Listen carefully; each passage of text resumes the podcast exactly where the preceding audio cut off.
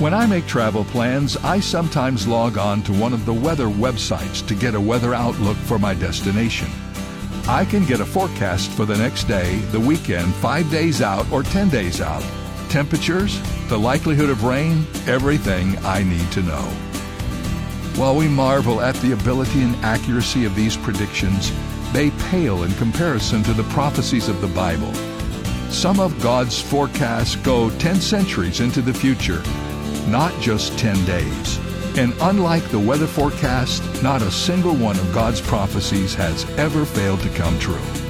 This is David Jeremiah, encouraging you to get on the road to new life. Discover God's plans for the future on Route 66. Route 66, driving the word home. Log on to Route66Life.com and get your roadmap for life. Route 66. Start your journey home today.